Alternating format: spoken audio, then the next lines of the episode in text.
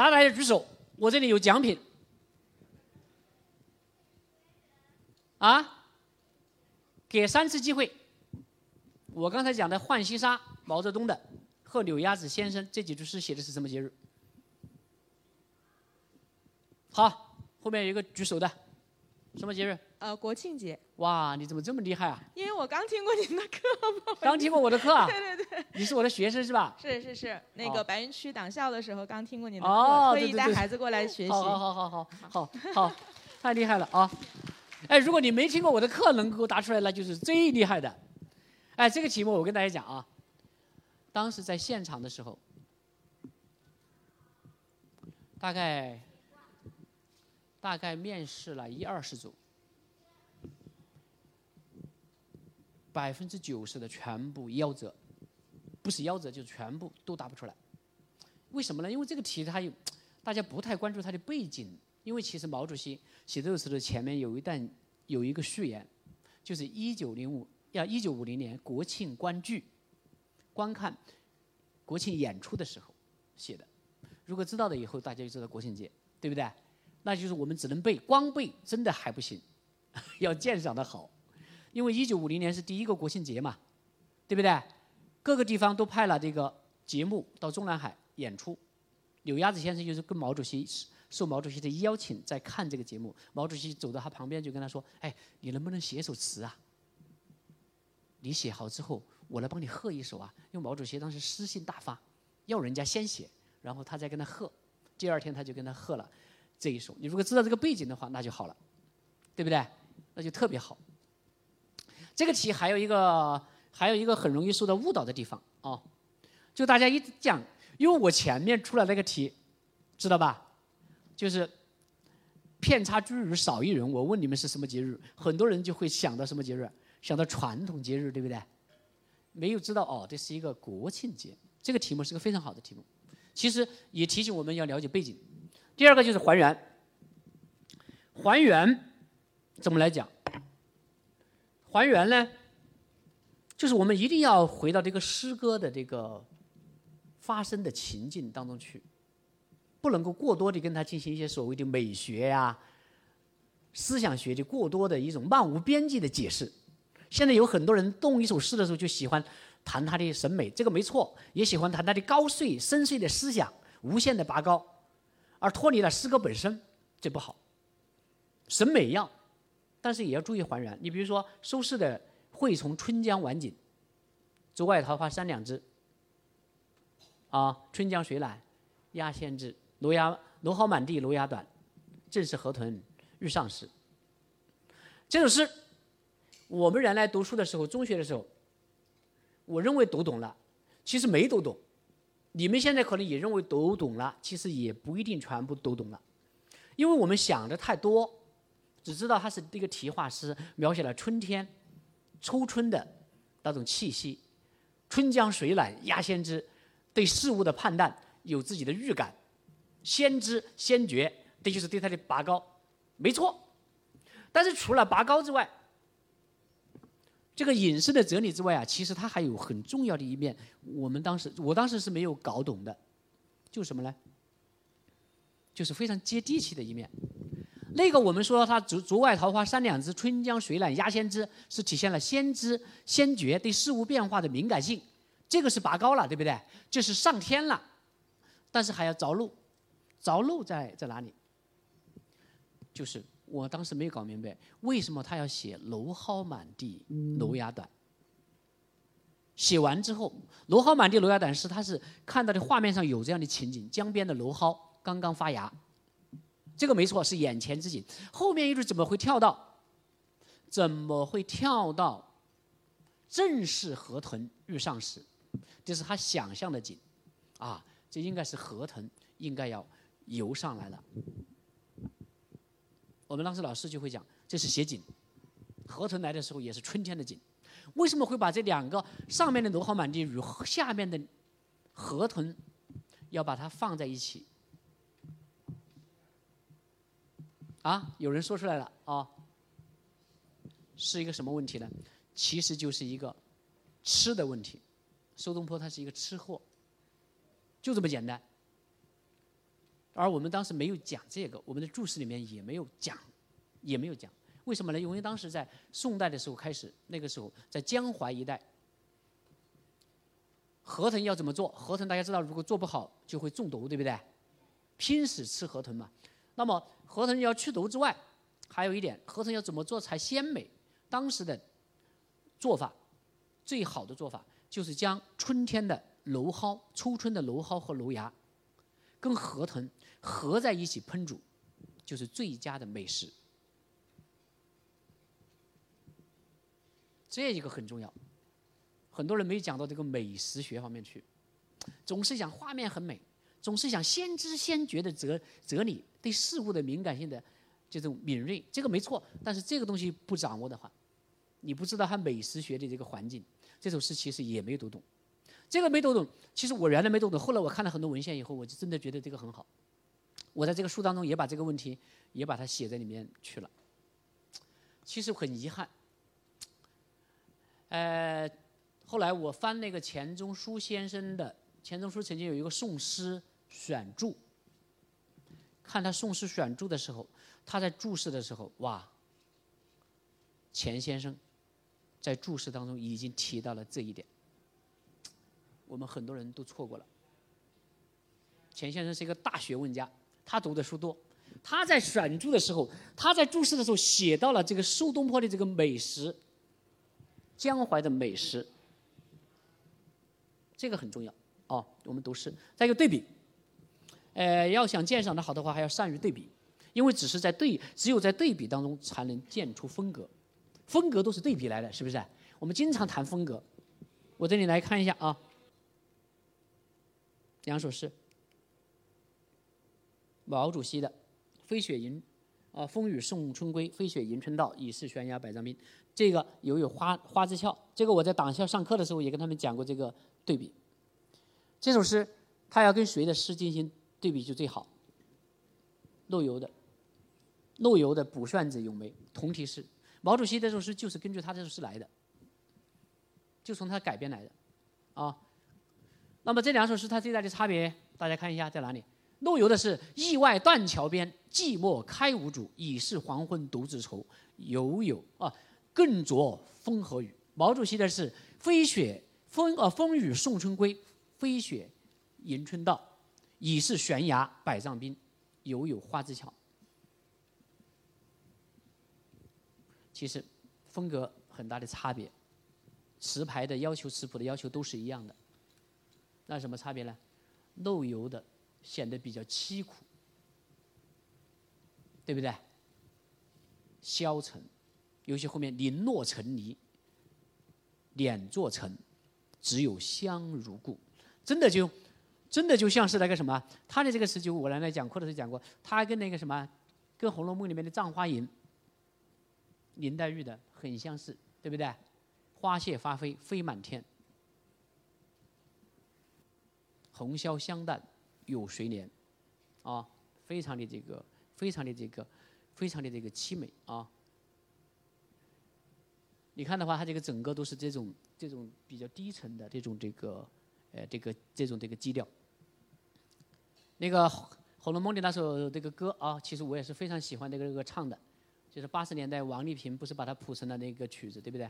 啊，花谢花飞。飞满天，红消香断，有谁怜？啊，一种非常谢谢，一种非常哀怨的这种这种这种情感，就跟这个跟陆游的是非常的相通。那么毛泽东的是什么？俏也不争春，只把春来报。啊，待到山花烂漫时，他在丛中笑。这些就是刚好体现了毛泽东的一种什么呢？即便有千难万险，他也会藐视困难，看到阳光，一种豪迈，征服困难。这也是说他最后能够成为伟人的一个很重要的原因。你看他的长征诗，啊，我在党校上课的时候也曾经讲过。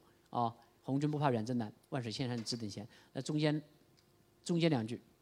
啊，五岭逶迤腾细浪，乌蒙磅礴走泥丸。这两句它是什么意思呢？用的什么手法呢？比喻手法、夸张手法，就是说五岭逶迤腾细浪，五岭，我们的广东跟江西这个交界的地方就是这个五岭，五岭连绵起伏的五岭这么庞大，对于他来说，红军走过的路来说，只不过是像腾起的细浪一样，小浪、小浪花。然后呢，乌蒙磅礴走泥丸，这庞大的乌蒙山只是一个什么小泥团，我们潮州人吃的牛肉丸那么大，藐视困难，这种这种风格对比，这两首诗很有这个意思啊。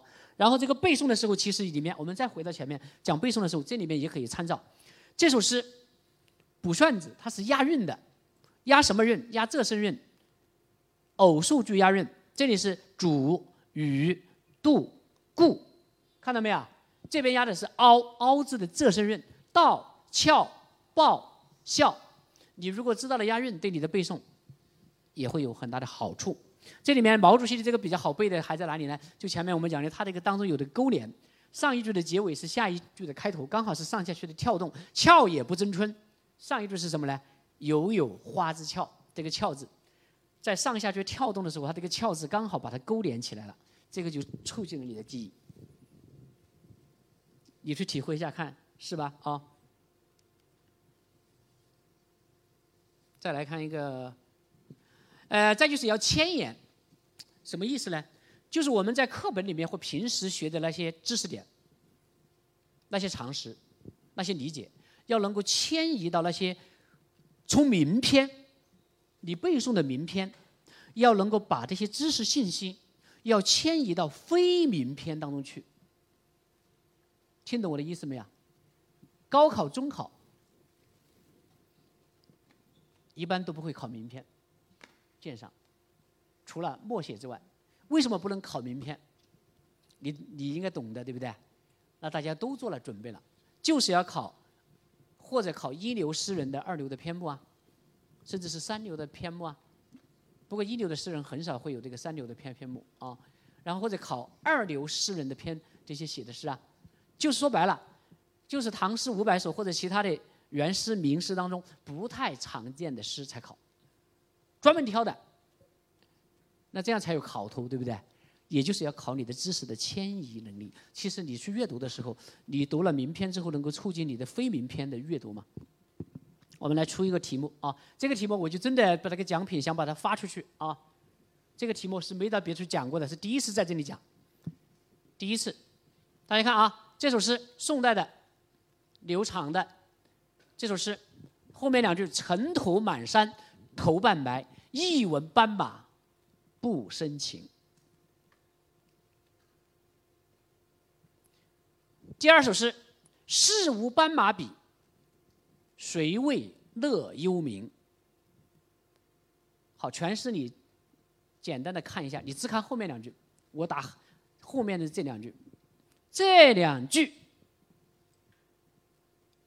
分别是什么意思？都是斑马，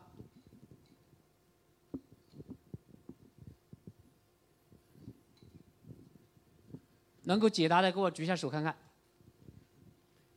我准备了奖品。我带了我的另外一本书，啊，另外一本书，这个作为我的奖品，就是诗词的做法与玩法，啊，好，哦，那个有个小朋友，诗词大诗呃诗词挑战赛的那个小刘，他叫刘什么宇啊？哦，刘宇汉，刘宇汉，你说。斑马是指班固和司马相如。哪一首是指班固和？是是你是左边的这首还是右边的这首？啊，就是事无斑马比是吧？是吧？嗯。是指是指哪？是指两个人吗？是吧？班固和司马相如。班固和司马相如，嗯，好，请坐。那这边呢？司马迁，司马迁，司马迁。到底是什么？班固和什么？班固和司马迁。好，那这个左边的呢？一闻斑马不生情呢？看样子还要找个人答，好，那后面呢？最后那个年纪大一点的，就是你，这个啊，对对对对对对，给那位，啊，给那个，好，等一下，等一下，啊，给个话筒给你，啊，你说，首先就是要解释这个“班”字，对，班字那个“丸”呢，其实就是个玉的意思。嗯，一块玉呢，中间一把刀，把一块玉呢把它分开。嗯。比如说，呃，那个挥手自兹去，萧萧斑马鸣，这个斑马跟这个斑马是一个意思，就是我们呃两块玉一个刀分开，就相当于我们现在班级分班分班嘛，其实就是分开的意思。哦，嗯，这个斑马，这边是不是？哎，左边，左边右边是那个刚刚那个小朋友解释对了，左边这个斑马我是这么理解，两块玉中间刀一把分开它，就是分别，嗯你刚才还背了一首诗是吧？那个就是跟李白的那一首诗一样的。这个左边的这个斑这个小朋友还要回答啊，他补充。好的，好的。哎，你是哪个单位的啊？我是在学校做老师的。哦，是的，对对对对对，好啊，好啊，好啊，解释的很好，应该应该是语文老师啊。对对对，厉害厉害，掌声。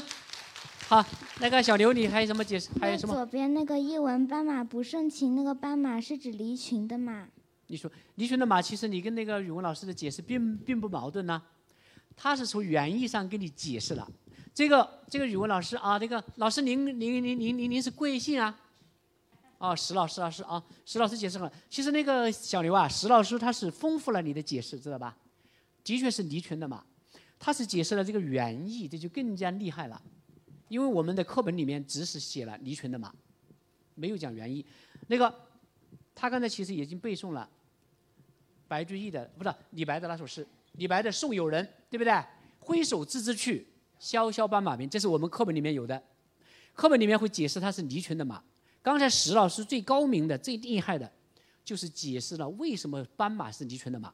从词的原意上面解释，这个“斑”字它是两个玉字旁，一块整的玉，中间呢一点加一撇是一个刀的形状，在经文当中是一块刀把玉石分开了，所以分别的马就是离群的马。离群的马是解释了已经它已经引申出来的意思，知道吧？所以说那个石老师的解释，呃，非常好啊。那这个其实刚才就体现了一个知识迁移能力。这个斑马和这个斑马刚好两个能够很容易混淆，对不对？这个右边的这个斑马是指两个人，因为它牵涉到文采。那班固跟司马迁，刚才我们那个同学说的是司马相如，也容易打混，的确是的。为什么说是司马迁更加恰当呢？因为他们更加匹配。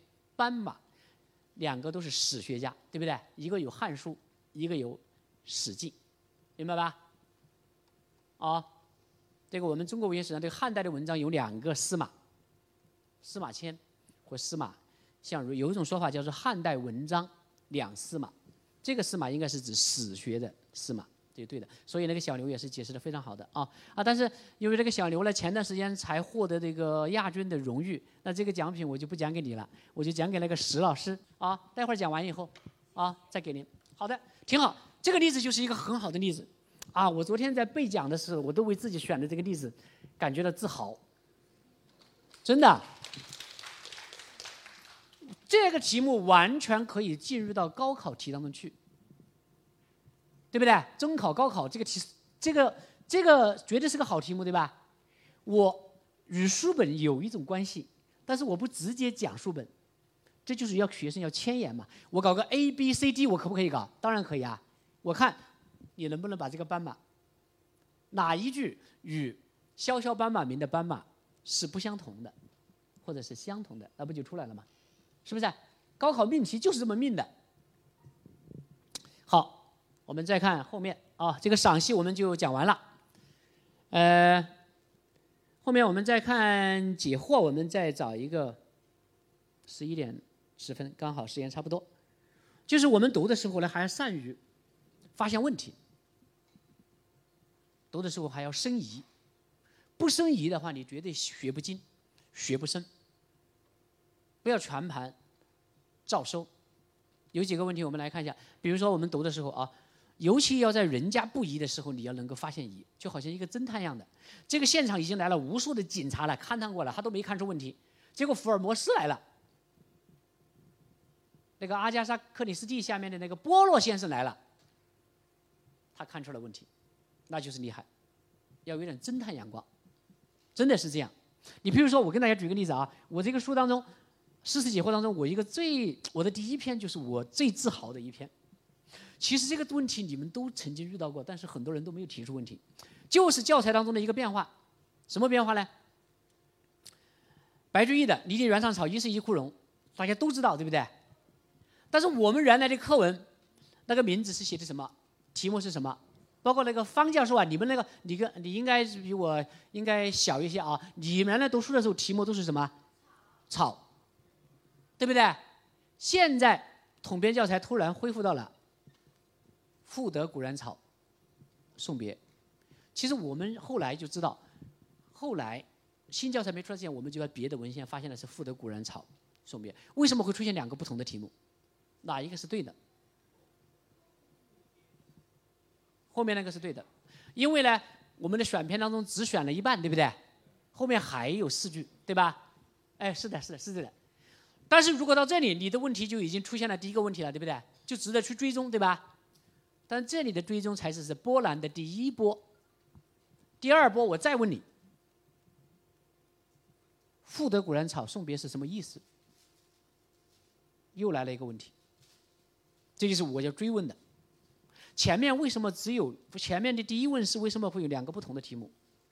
这个很多人答得来。第二问，追问最厉害的就是追问了。追问“赋得古人草，送别”是什么意思？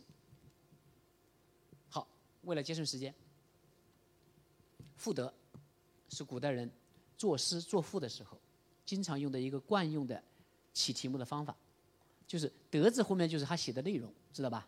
德字后面就相当于我们讲记论作为一个标题开头是一样的道理，就是我记我这首诗是写什么？记古然草送别。那后面，那你你就好像懂了，对不对？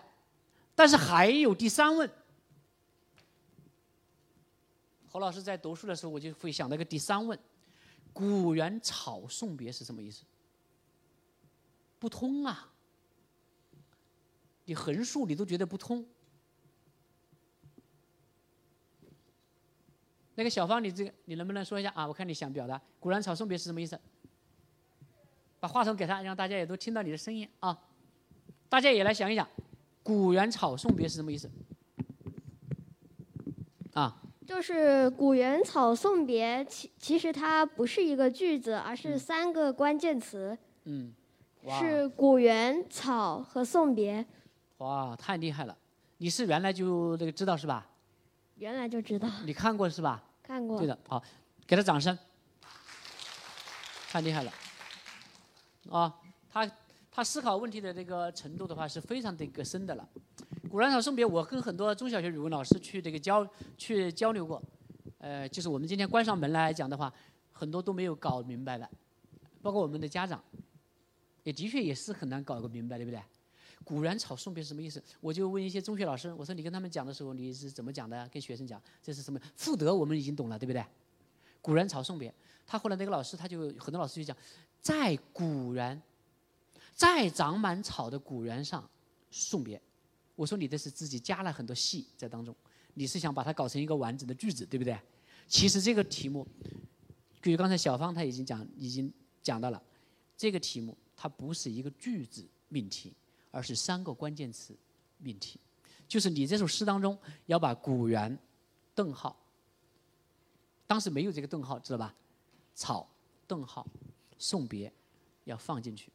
后面为什么这个题目前面四句把它叫做草？因为前面的四句没有写到送别，所以用原来的题目就不恰当，知道吧？就用草。后面才有远方清古道，晴翠接芳城。又送王孙去，萋萋满别情，那就是送别。这个问题其实，是不是一讲的这个问题，大家就会讲到这个问题是不是，好像是我们日常生活当中常见的问题？多思一下就会有有新的发现。第二个就是这个王冕的墨梅，有多个版本，啊，呃，墨梅有有这个多个版本，这哪个版本是对的？这个教育部在推这个教材的时候，出现了一个很有意思的，这个教材出现了一个这个笑话，也是一个比较，也是一个比较尴尬的事。前几年推的时候，三年级上册的孩子学了一个版本，要求要背诵，结果到四年级的时候，把这个课文调到了调到了四年级，调到四年级之后呢，就改了另外一个版本，同样要求是背诵，明白没有？人家这个孩子们就说我到底背哪一个？哪一个是对的？后来现在的教材上面应该是前面那个版本啊，啊，其实真正的版本怎么来搞，怎么来追问，就是要从发生的角度去回到现场，回到案发现场啊，像破案一样的，像东野圭吾的这个小说里面一样的，出现了案件以后你要破案怎么办？像福尔摩斯他们一样，要回到现场去。这个现场是在哪里？因为这是一首题画诗，在故宫博物院还有他的画。那么题在画上面，他是送给他的朋友的。我们在网上能够找到故宫博物院的这幅画的真迹，就在这里。这是一首墨梅，王冕是个画家嘛。王冕题画在哪里？这里面不是有两有两块文字吗？左边这块文字就是王冕的亲笔的手书，就是写的这首诗：“吾家洗砚池头树。”个个花开淡墨痕，不要人夸好颜色，只留清气满乾坤。这个“流”是流动的“流”。落款：王冕元璋。王冕字元璋，就他自己。为梁左做，他为哪一个人做的？为一个叫梁左的人做的。这是送给梁左的。他画画画完以后，提了一首诗，这就是他诗的原迹。那么。右边这一块你不要管它，右边是谁的字呢？右边是乾隆皇帝的字。乾隆皇帝在皇宫里面收集了很多古代的名画，就是现在有的也不也流传在这个故宫了，对不对？这个人呢，乾隆皇帝他有一点非常的自豪，他非常的喜好，他有一个有一个不太好的习惯，喜欢在这些名画方面加上他的什么，加上他的评鉴。哦，这是。乾隆皇帝写的字，看这个里面看得出来。啊，这里面就有问题了。有的人就会问：那我们，那怎么后来会变成这个版本，变成那个第一个？我们现在这个右边上面的这个版本有有一些差别。那上面这个版本是不是错的？其实你跟孩子们讲的时候呢，其实他你也不能不能够算他错。怎么解释呢？就是肯定原作题在画上面的肯定是这一个，知道吧？但是后来出现了另外的版本。孩子们还是要，因为你为了考试也要记这个新的版本，对不对？先把分数得了，再再说，对不对？另外一个还有一个解释就是什么呢？另外一个版本不能说是错的。最早的版本是题画的那个版本，追踪。那么另外一个版本为什么不能说是错的呢？想一想，从发生从发生的角度，从流变的角度你去想。王冕题画的时候，作画以后是即兴题诗。题诗以后，我们大家都知道这个，包括我们的堂主，你都知道，很多人写诗以后不可能马上就出诗集，对不对？平时写的诗、画上的诗写完以后，他会放在那个地方，过一段时间再整理诗集。整理诗集的时候，有很大的可能把他原来的诗进行进一步的什么？修改，这个道理就明白了，明白没有？诗的版本，它后来的改动与它的原作画上的东西可能会有很大的差别。这样你就从动态发声学、动态写作学就能解决这个问题。好，今天我们呃还有些关于要探讨的一些问题啊，比如说。金口瓜洲一水间是都尖还是都尖呐？这些问题啊，还有什么刘长卿还是刘长卿呐？这些问题我这里就呃不再讲了啊。呃，在那个书当中呢，我都做了一些叹息。大家如果有这个兴趣的话，下课以后可以找这个工作人员去买这个书。